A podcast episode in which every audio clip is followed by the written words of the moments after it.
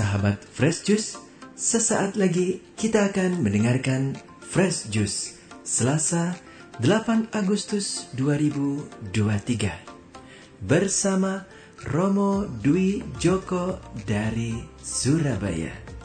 Selamat mendengarkan.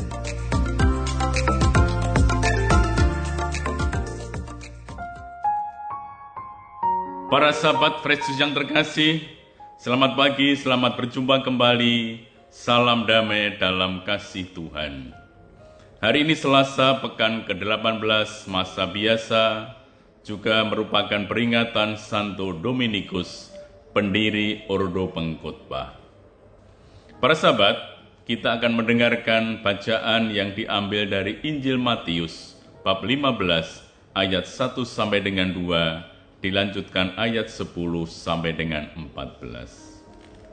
Mari sejenak kita membuka hati untuk mendengarkan sabda Tuhan.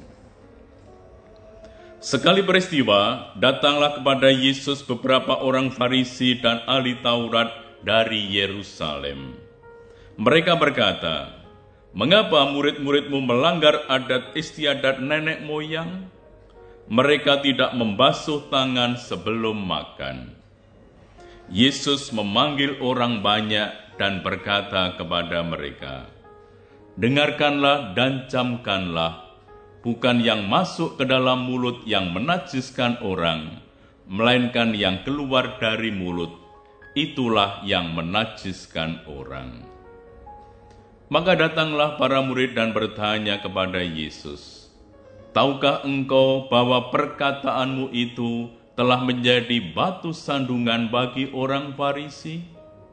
Tetapi Yesus menjawab, "Setiap tanaman yang tidak ditanam oleh Bapakku yang di surga akan dicabut sampai akar-akarnya. Biarkanlah mereka itu. Mereka itu orang buta yang menuntun orang buta." Jika orang buta menuntun orang buta, pasti keduanya jatuh ke dalam lubang. Demikianlah sabda Tuhan. Terpujilah Kristus.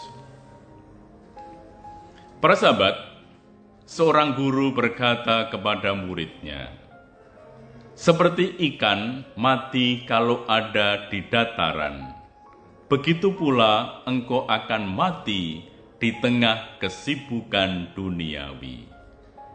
Untuk hidup, ikan harus kembali ke air.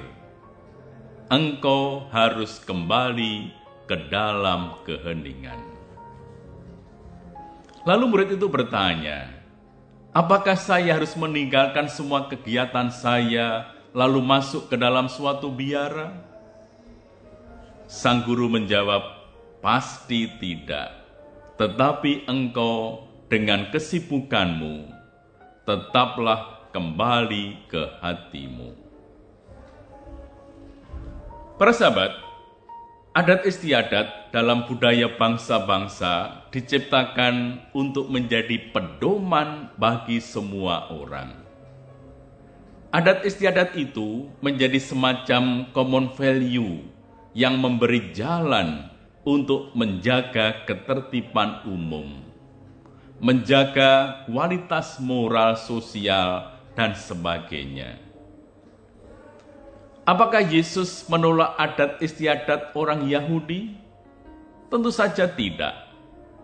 Tetapi Yesus menolak adat istiadat yang menjadi sebab orang mengingkari belas kasih dan kebaikan Allah. Andai kata itu menjadi dorongan untuk lebih mengalami kasih dan kebaikan Tuhan, tentu itu bukanlah sebuah masalah. Yang dipermasalahkan Yesus ialah adat istiadat itu membuat mereka menjadi munafik. Bagi Yesus, kemunafikan adalah pintu menuju kehancuran jiwa. Adat istiadat sebenarnya bisa memperkaya penghayatan iman kita. Kalau kita jadikan itu sebagai sumber inspirasi agar lebih teguh dan kreatif dalam memuliakan Tuhan dan melayani sesama. Di sana pasti banyak terkandung nilai-nilai moral yang mendidik, baik untuk individu maupun untuk komunitas-komunitas sosial. Maka yang perlu dilakukan apa?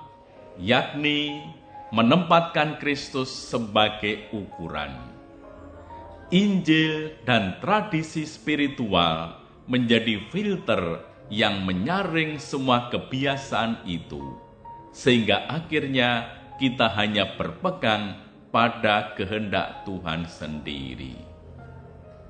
Bagaimana kita bisa berpegang pada kehendaknya? Kita menyadari bahwa di dunia ini ada sejumlah norma yang melawan kehendak Tuhan dan suara hati manusia. Misalnya pendapat begini, seorang bersalah besar haruslah dihukum mati yang tidak seagama dengan mayoritas tidak boleh menjadi pemimpin rakyat. Hal serupa dapat dikatakan tentang ketetapan mengenai barang haram dan halal. Dalam diri manusia yang terdalam ada hati, dan hati itu sungguh hal yang terpenting dalam hidup manusia. Hati manusia yang jauh dari Allah dan dari kasih tentu saja tidak peduli pada kehendak Tuhan. Apa saja yang dikendakinya, ditetapkannya sendiri. Demikianlah kemudian lahir yang namanya kekerasan, paksaan, dan perang. Ya. Maka sebenarnya apa saja yang diciptakan Allah, pastilah itu baik. Inilah yang seharusnya menjadi norma abadi. Karena itu para sahabat, kata kasih selalu menyebarkan kasih dan kemerdekaan. Sementara kata kekerasan selalu melahirkan dominasi dan perpecahan. Allah Bapa selalu berkehendak baik kepada kita anak-anaknya. Memang kehendak Bapa itu senantiasa menerima dan mengampuni kita namun kita pun dipanggil untuk terbuka dan mau bekerja sama dengan kehendak Bapa. Kerjasama itu antara lain tampak dalam sikap terbuka dan rela terus-menerus menjaga jiwa dan hati yang bersih serta jernih.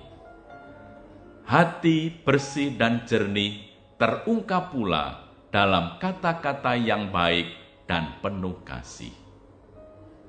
Sebagaimana juga Santo Dominikus yang kita peringati hari ini, mengingatkan agar setiap orang menjaga mulutnya.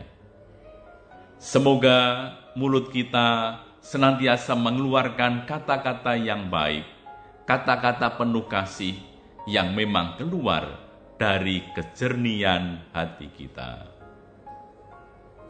Marilah kita berdoa. Bapa yang baik, bimbinglah kami dan hati kami, agar kami senantiasa bersih dan jernih, dan mata kami terbuka untuk melihat cahaya yang dipancarkan Yesus Putramu. Dalam diri Yesus kami disembuhkan dari kebutaan dan dituntun kepada cahaya kehidupan. Semoga kami selalu mengandalkan daya kekuatannya untuk melangkah menuju cahaya kehidupan dengan pengantaraan Kristus Tuhan kami. Amin. Tuhan bersamamu dan bersama rohmu. Semoga Allah yang Maha Kuasa memberkati saudara sekalian, Bapa dan Putra dan Roh Kudus. Amin. Sahabat Fresh Juice, kita baru saja mendengarkan Fresh Juice Selasa 8 Agustus 2023. Terima kasih kepada Romo Dwi Joko untuk renungannya pada hari ini. Sampai berjumpa kembali dalam Fresh Juice edisi selanjutnya. Tetap semangat jaga kesehatan dan salam Fresh Juice.